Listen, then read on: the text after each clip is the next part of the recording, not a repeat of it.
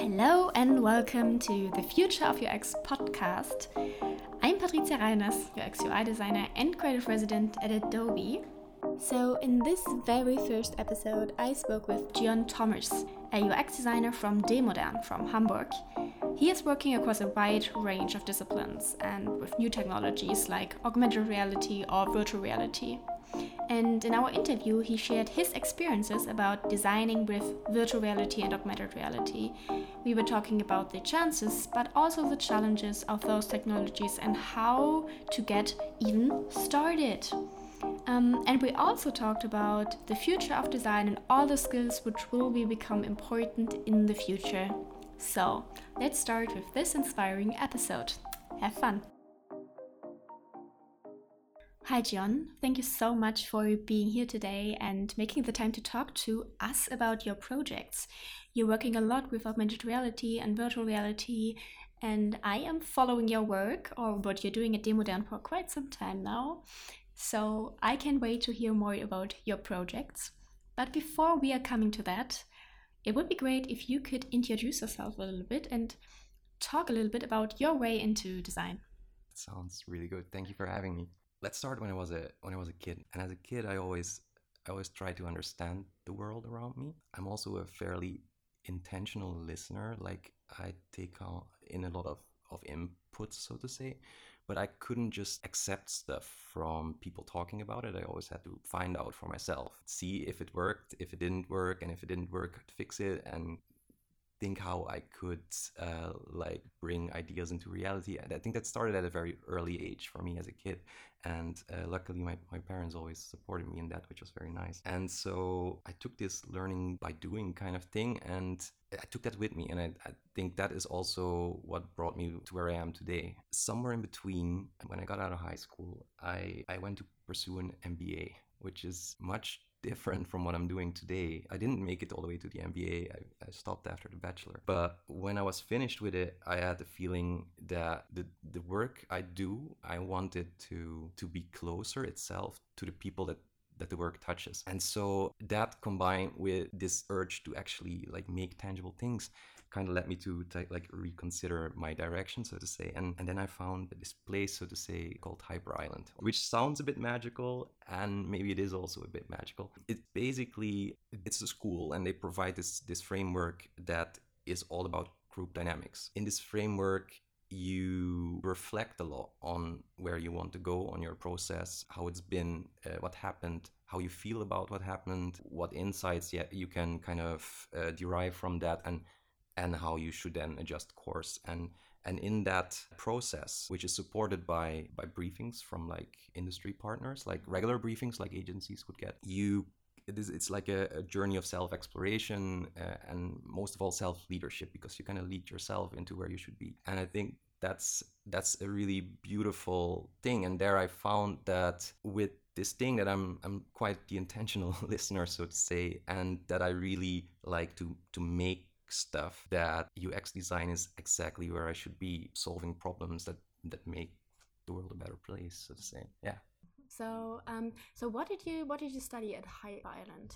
Back then, the program was called uh, Digital Media, and now I think it's called Digital Media Creative. But besides that, they I think they have at the moment also things that are more about designing for artificial intelligence and and so on and so on. They they're constantly in exchange with people from from industries mm-hmm. about what they see on the horizon and then they adjust their courses based on that which is which is a very powerful tool. In the end everything boils down to the same. All of these directions that you can choose they are founded on this framework or this basis of group dynamics self leadership they basically get people ready for a world that's that's always changing.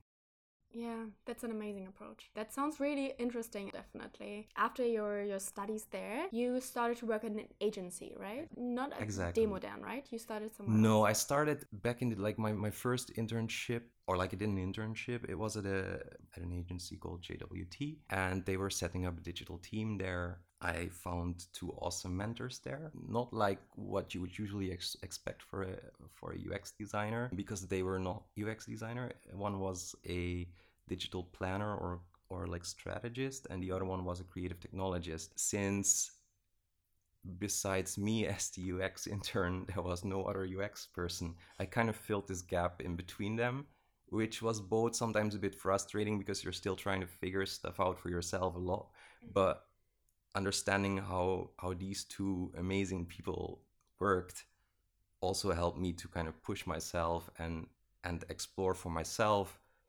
which I enjoyed anyway, uh, finding stuff out for myself. So it wasn't wasn't that much of a problem, and and so we we together we also moved to another agency uh, as like a team, and we built out another team.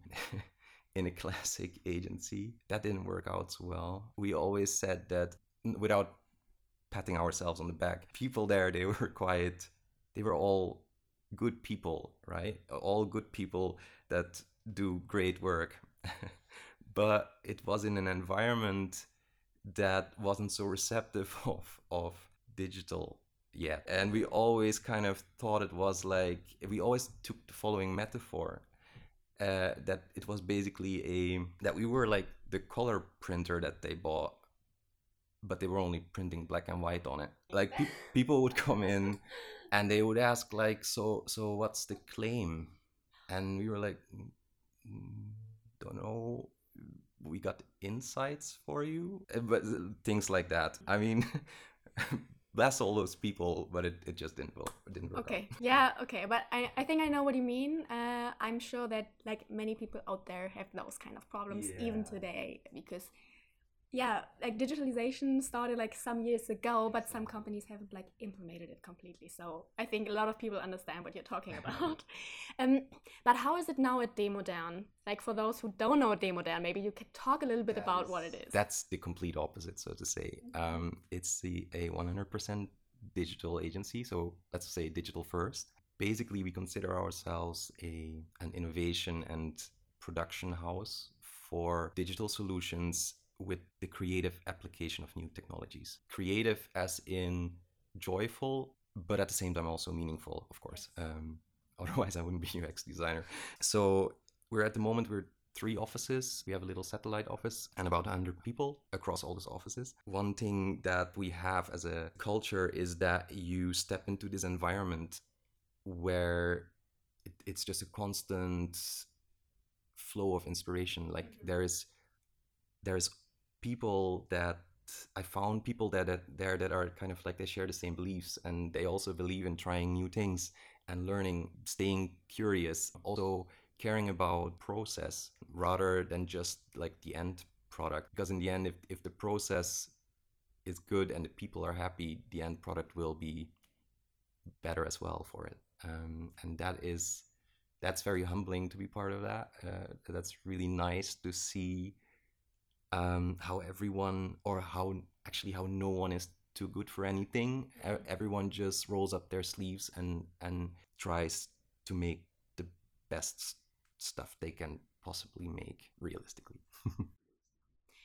and how do you structure your teams? Because what I think is really like interesting about like your project is that you are um, able to um, like fill different positions. For example you have like a really nice storytelling about like all your projects but also like a great concept and a great visual visuals as well. So there are like many skills um, combined in your projects. And this I think is really interesting because sometimes I'm seeing projects where I think, okay, it's a really great concept, but actually it lacks a little bit of visual design or the storytelling. So there are some things missing. And i think what you are doing like so well is like combining all those skills. So i would like to know how you structure those teams and um, how you tackle problems um, like integrating technologies like virtual reality for example. So how do you start those things? Let's start at the beginning and, and talk about how we are structured because i think it it lays at the foundation about why it works to a good extent I'm in the Hamburg office, and in the Hamburg office, there is about, I think we're almost at 50 people. Besides like office management and so on, there is three teams, and each team, we call them squads, they're autonomous in themselves. Like they could take on any brief, any problem, and translate it into a digital solution that is either like a, web experience or an AR experience or a VR experience or or anything. Um, because they're they're all made up out of every specialism that you need from digital producers, of course, UX designers, but also front end developers, backend developers, Unity developers, so like people that can create games, for example, uh, or VR experiences, 3D artists that make these the objects that go into these worlds. For example,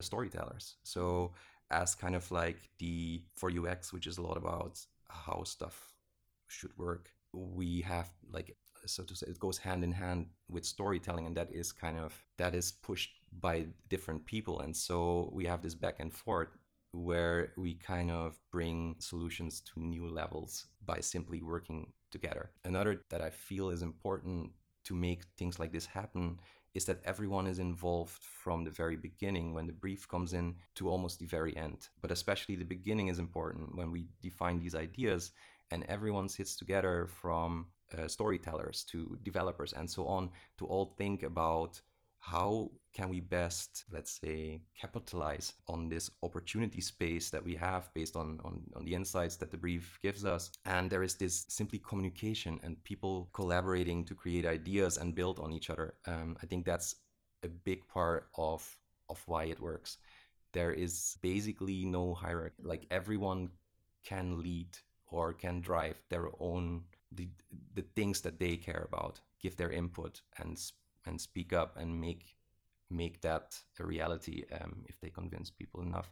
It's uh it's sometimes it feels a bit you you might feel a bit lost but at some point you you start to understand that i mean in the end it's like structured like a, an ideation process. But in as soon as people do it more and more uh, often enough they start to kind of internalize this process and you start to see that people also start enjoying it more and more. I think that is maybe a bit of the secret sauce. Yeah. That sounds really interesting because like in the beginning when you were talking about like your your story your journey you already said that you really like to get like a lot of inspiration from mm-hmm. different sources different people. Like your first mentors you got were like from different fields. Mm-hmm. so that's i think that's really interesting and now you're like based in a team with a lot of different people mm. so you get a lot of like different inspirations from different people and mm. maybe this is some kind of a key to like really like keep inspired or like come really up with innovative ideas because this is like what your teams are actually doing so mm. that's that's maybe also like a really great tip for for people not to like surround with like UX designers all the time but like get input from other areas right Exactly. Like we're also kind of like every specialism has their own let's call it guild or like like group that kind of transcends or like goes outside of these autonomous squads or teams. But I I always have the feeling the most interesting inspiration comes from outside of your comfort zone. That I think that holds true time and time again. Yeah. It's like outside of your comfort zone because it's actually really like comforting and nice if you surround yourself with people you know what they're talking about. But if you're talking to a developer then sometimes for me i'm just like i don't really know what this means please explain it to mm. me but so you learn something but it's also kind of difficult at some point so. I also think uh, when we're talking about always trying new stuff stuff and learning try maybe coding as a UX designer. Mm, it doesn't have to be fancy stuff, but with the tools that, that are available today, you can kind of start to understand how the the people, the developers that you work with, how they think, and when you understand how they think, you can work better together, and they'll appreciate that. If you're lucky, or probably the vision that you have for the, the solution that you want to create might also benefit from this better relationship. So it's, it's like a win-win, and, and it's fun or I think it's fun. Like the projects you're doing there are um, like really innovative. You're trying to integrate a lot of like new technologies, virtual reality, for example, augmented reality. Do you have a favorite project where you could like explain a little bit about how you came up with the idea at which point you decided we need virtual reality for that uh, case study like a couple come to mind i'm i don't have like one darling or so but maybe i can talk about one of the more recent project, mm-hmm. which, which was or is an immersive space and it, it's like an interactive and exhibition it's called discovery dock and basically it's this space where you where you can experience the unseen of and the unseen and the future which is also the unseen of the hamburg harbor. Because it's just, it's it's a bit futuristic or like futuristically set. That's one thing why new technology of course was like an obvious choice but also because we wanted in this space that allows like about 30 people at a time we needed to create like immersive moments also provide something for different types of visitors. So what we we found is of course we didn't start with the technology. We we started with asking ourselves what's the story that we want to tell in the end? And the thing the story that we wanted to tell in the end based on on the insights that we got is that we wanted to show perspectives that people would otherwise not see on like a harbor tour or a harbor boat tour or, or something like that. So the insight was that one tourists uh, in Hamburg don't have a lot of time when they when they visit the city. Only do like some like the, the highlight attractions. They don't stay so many nights. The other insight was, like I said, they don't really see what, the heart of the harbor, and that's what we wanted to change. So we wanted to transport people to this unseen place and let them experience it at different levels. And if you think about it, it's like a it allows you to explore six different perspectives uh, that would otherwise remain unseen. Like you can um, ex- like see what it's like to be a customs officer and like look for like uh, counterfeit goods in a container.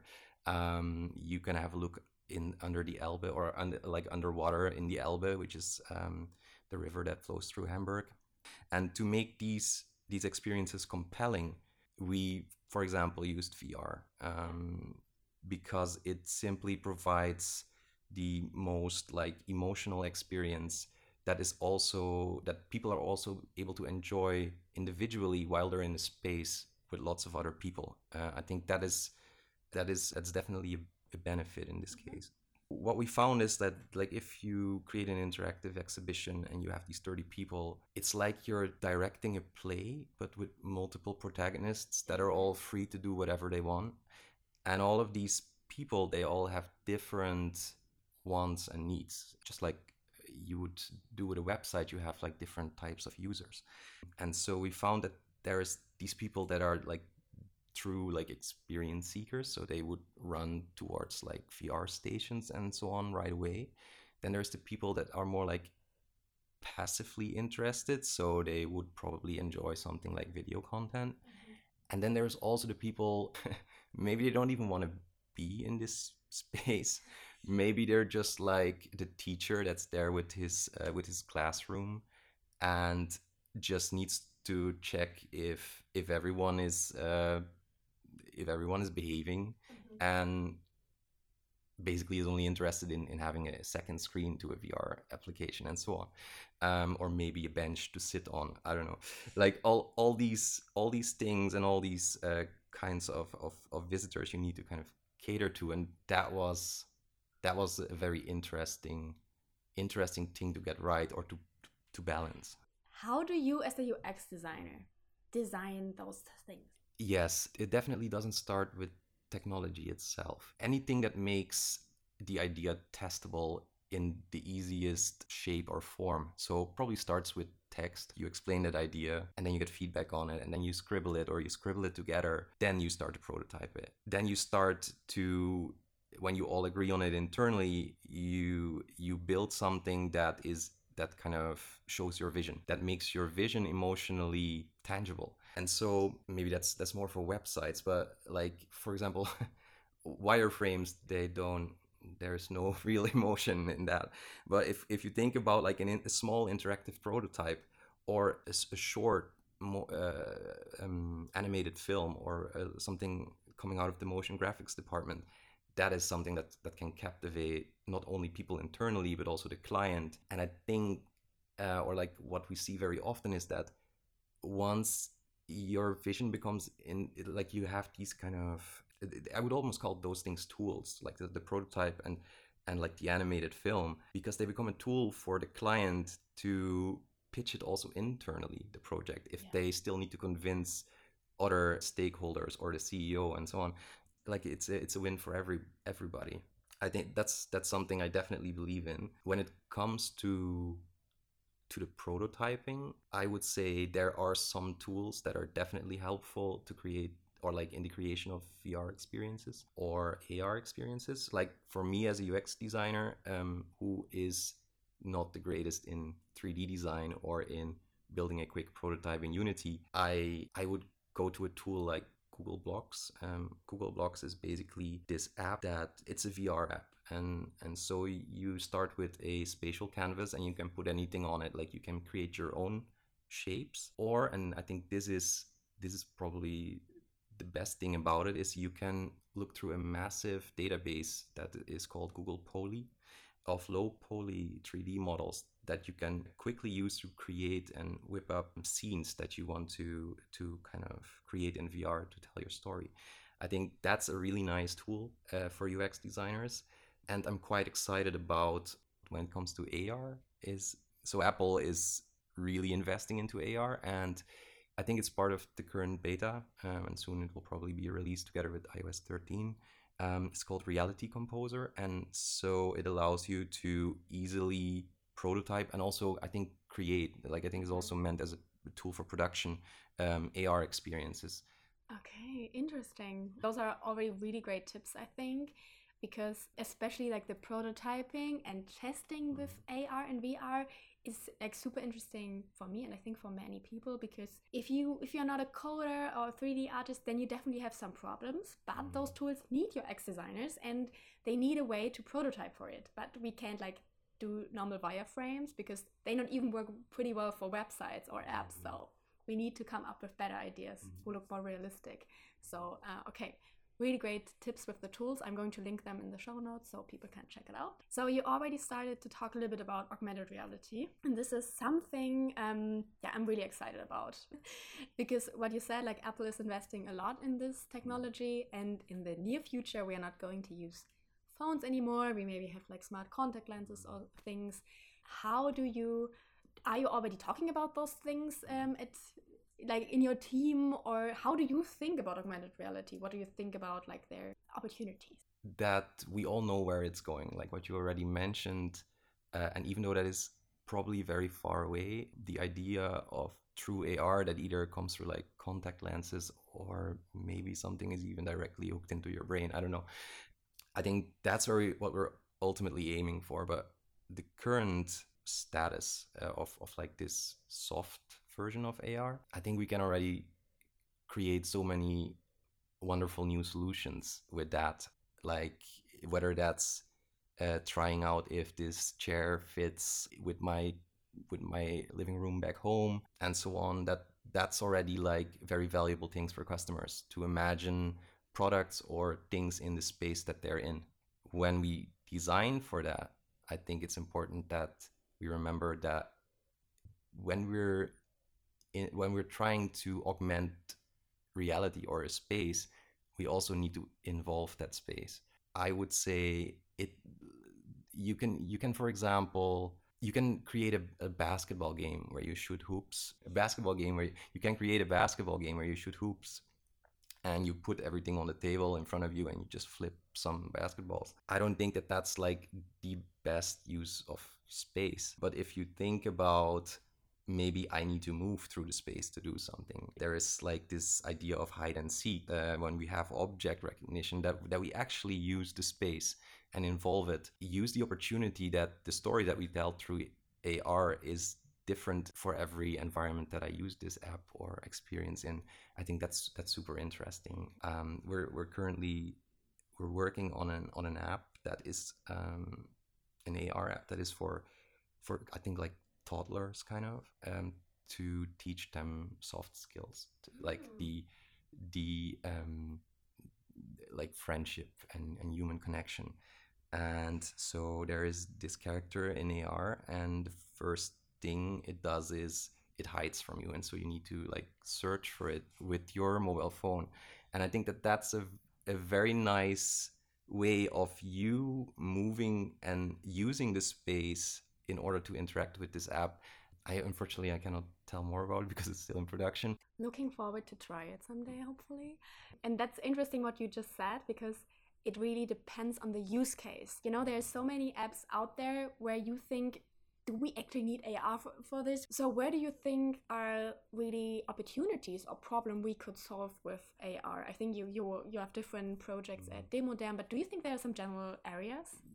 Off the top of my head, like two things come to mind. And, and one I think is fairly obvious, and that's when, when we talk about education. I personally believe VR is also very good at, at conveying educational experiences.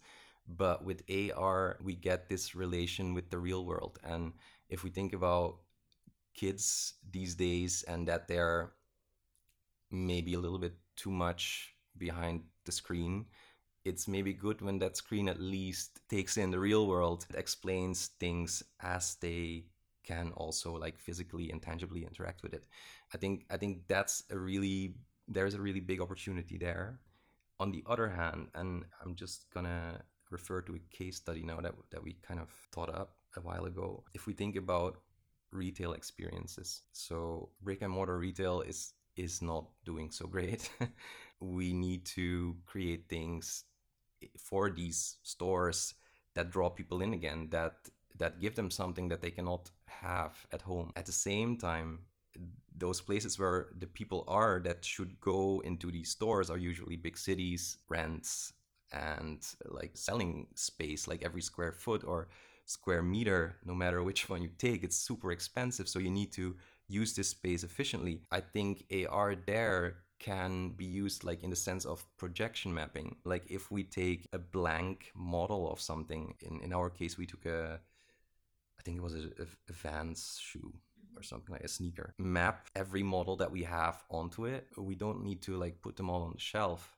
And we can even allow for hyper personalization which is this other kind of trend that that's been going on for a while. But we can make people configure their own product at on the spot whether that's uh, for Vans or I don't know, Nike ID, whatever. Yeah. I think I saw it online. It looked really cool because they were also moving the shoe, but it it stays like on the on the shoe, so it was working pretty well. Yeah, it had a bit of latency still, but but for a prototype. It was cool yeah. Yeah and imagine that you just have to try like one pair of shoes and then you could like map everything on it like if it's the same brand of course but you don't have to switch between different models and because this is really annoying no one really wants to do that i think. If we think about the future of mm-hmm. how things are going to like evolve in the next 10 to 15 years i think for us as ux designers many things are changing because of automation also artificial intelligence and all those new technologies mm-hmm. so we are living in a very exciting time mm-hmm. and i think it's really interesting to talk about what would be the best way for us to get ready to not really like miss the best best times or the, the mm. education we need now to like be successful in the future what do you think about this that a lot of things are changing also on a like a more global scale i would say of course there will be new technologies and new discoveries in science and engineering but we also have population that is still growing resources that are depleting everything is in constant change our jobs as well like jobs come and go um, and even though i believe UX design in itself is not so prone to being wiped out. We need to we need to make sure that we redesign ourselves as designers all the time because the only thing that doesn't change will be change and I know that this is like this is said so often but one thing that we that is timeless is that we have, will always have to work together or and collaborate and learn how to work together to solve these fairly complex problems and that together with like an, an internal like passion or drive to reinvent yourself to learn unlearn and relearn mm-hmm. i think those are the tools that will help us as ux designers move into the future and maybe in the future we will not really maybe we will relabel ourselves maybe we will not be ux designers anymore but i don't know emotion designers or something like that. You you you never know, or it will become more fractured that we all find our own domain. Uh, like there is a domain for AI, one for AR, so you become UX designer plus a domain. I think that could become a scenario. The other thing, it, like that goes hand in hand, I think, is that if we look at, at the book from Don Norman, the design of everyday things, which is kind of like it's like a little bible for UX designers. It wasn't about technology all the time. It was just about everyday products and, and things.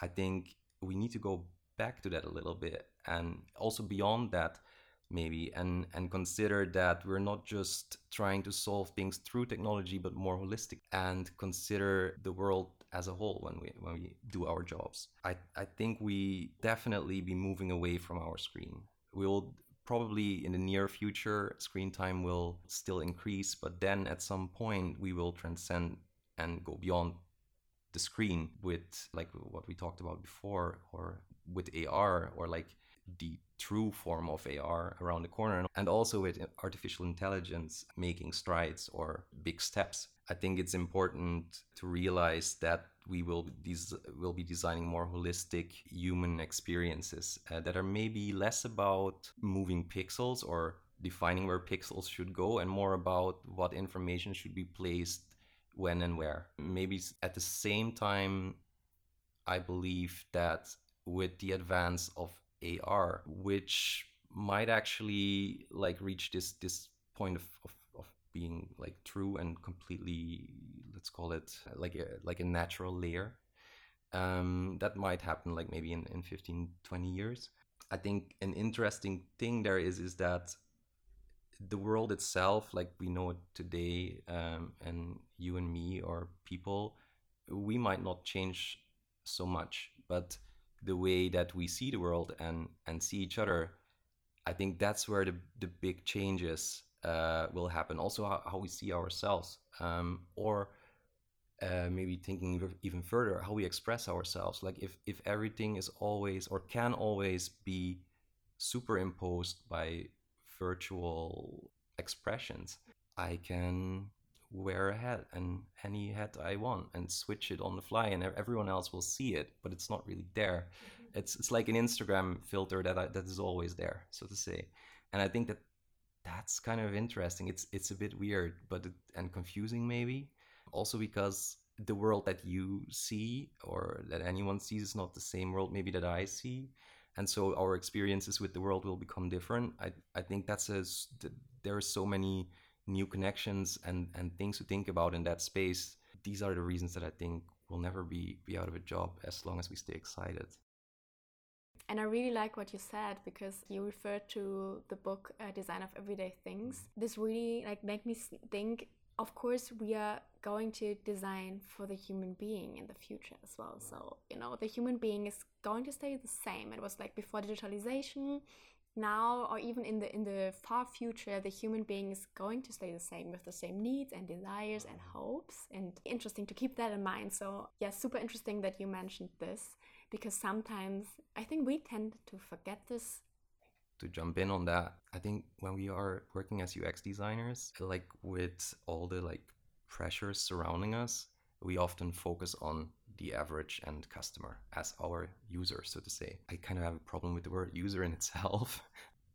and that's our main stakeholder that we're designing for. But we're forgetting about the long tail. And there are mm. so many people, whether that's people with with maybe with dis- disabilities, like maybe they they're blind or they're deaf, but also like then going like uh, a few le- like levels beyond that, like the world in itself. Maybe we should consider mother nature as a user of the products that we create and, and think how it affects society and the environment mm-hmm. um, a bit more i think that's that's also part of this this thinking in a more holistic in more holistic human experiences um, the good thing there is i believe that like ux design as we know it today um, when we think about that we spend probably still a lot of time making these wireframes, for example, we probably won't in the future. Like that's something that probably an AI can soon do better than us.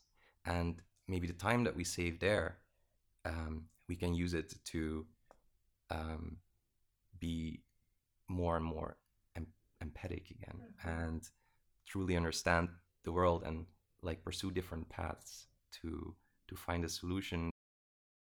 Okay, And I think this was also a really great tip for young designers who don't really know like where to focus or where to like put a lot of effort and time in about the whole thing as an experience about nature, the society, understanding people, the the user. How do you do this? In the end, it's all about communication, talking to people, like trying to understand them, going different routes. Also, validating the ideas you have, uh, not just with the people that are sitting next to you in the office, but with random people on the street. Um, I, I, have to be honest, we don't do it, but I was listening to a talk from someone that works at Dropbox the other day. They had walk in Wednesdays or something they called it. And basically, they, they would put a sign on the door that said, uh, Yeah, if, if you feel like trying something new, uh, just come in, uh, you'll get a, a, free coffee and a, and, a, and a cookie or something like that.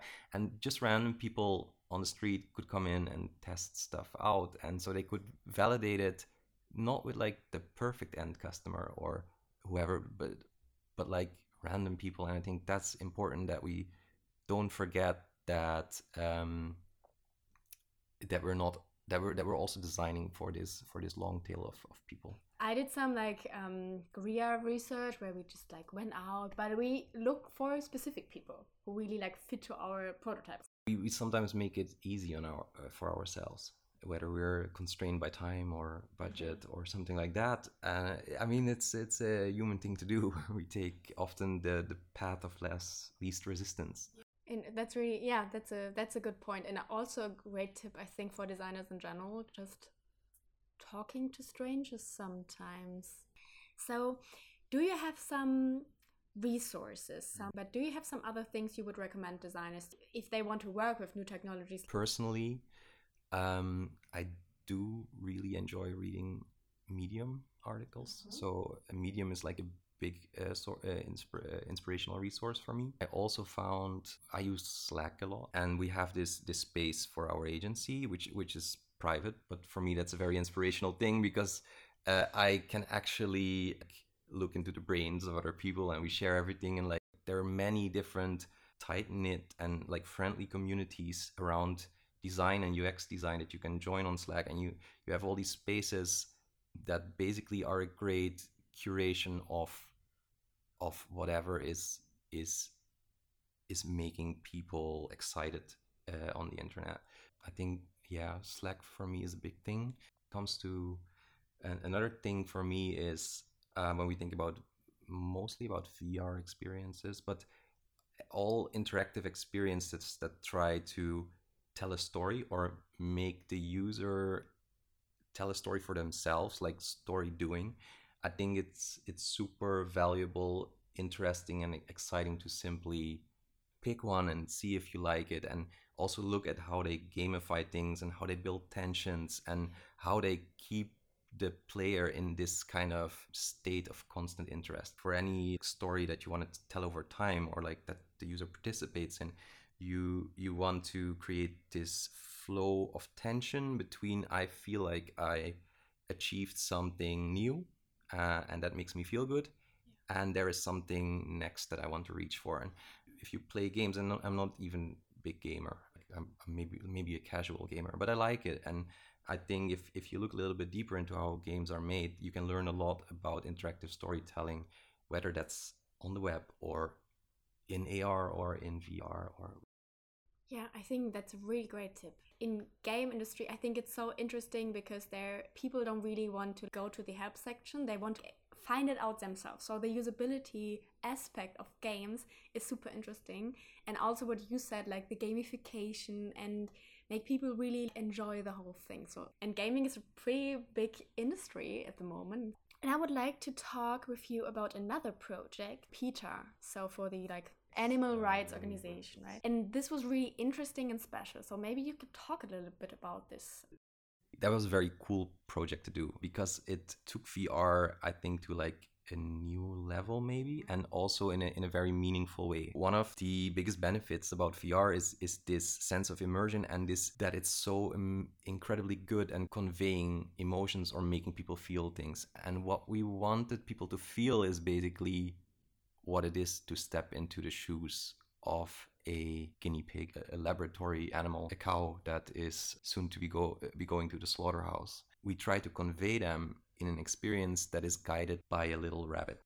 You put on the VR headset and you're greeted by this this rabbit, and the rabbit um, is it talks to you. It it sees you, and it it does so. It's it's fully virtually made. It's it's like it's hyper realistic, but it's completely virtual.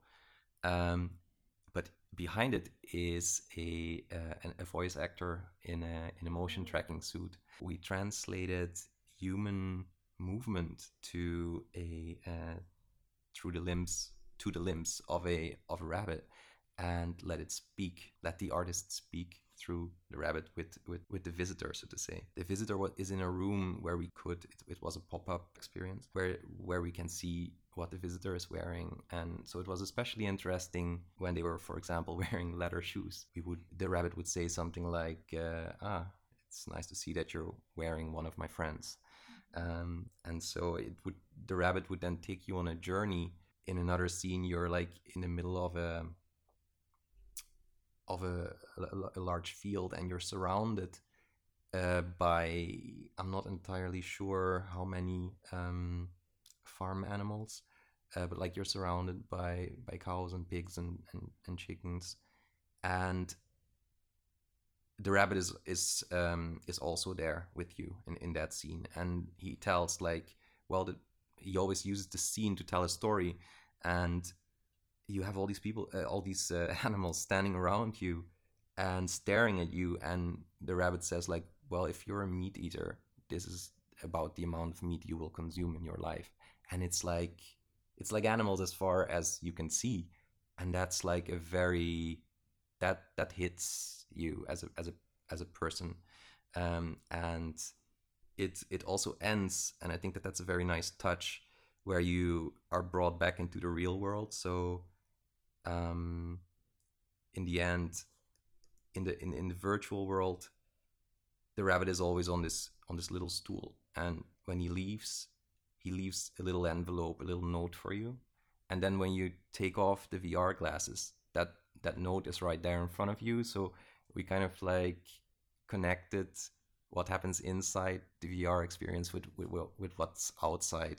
That was a really nice project to work on yeah I, I really especially like um, projects try to talk about those kind of things at the moment because we like put it away as as far as we can and we haven't experienced it. We cannot really imagine it. Even though if we saw some videos it's not the same. If people want to follow you or get some more information about those topics where can they find you they can find me on, on Twitter. You can always shoot me a question there. I guess the link will be in the description. You can always write me an email. That's also fine. And if you're ever in Hamburg, stop by. We're open every day or like every work day. You can have a coffee. You can experience some of the things that we created and put our hearts into. Yeah, and if you come after five, there might even be a beer.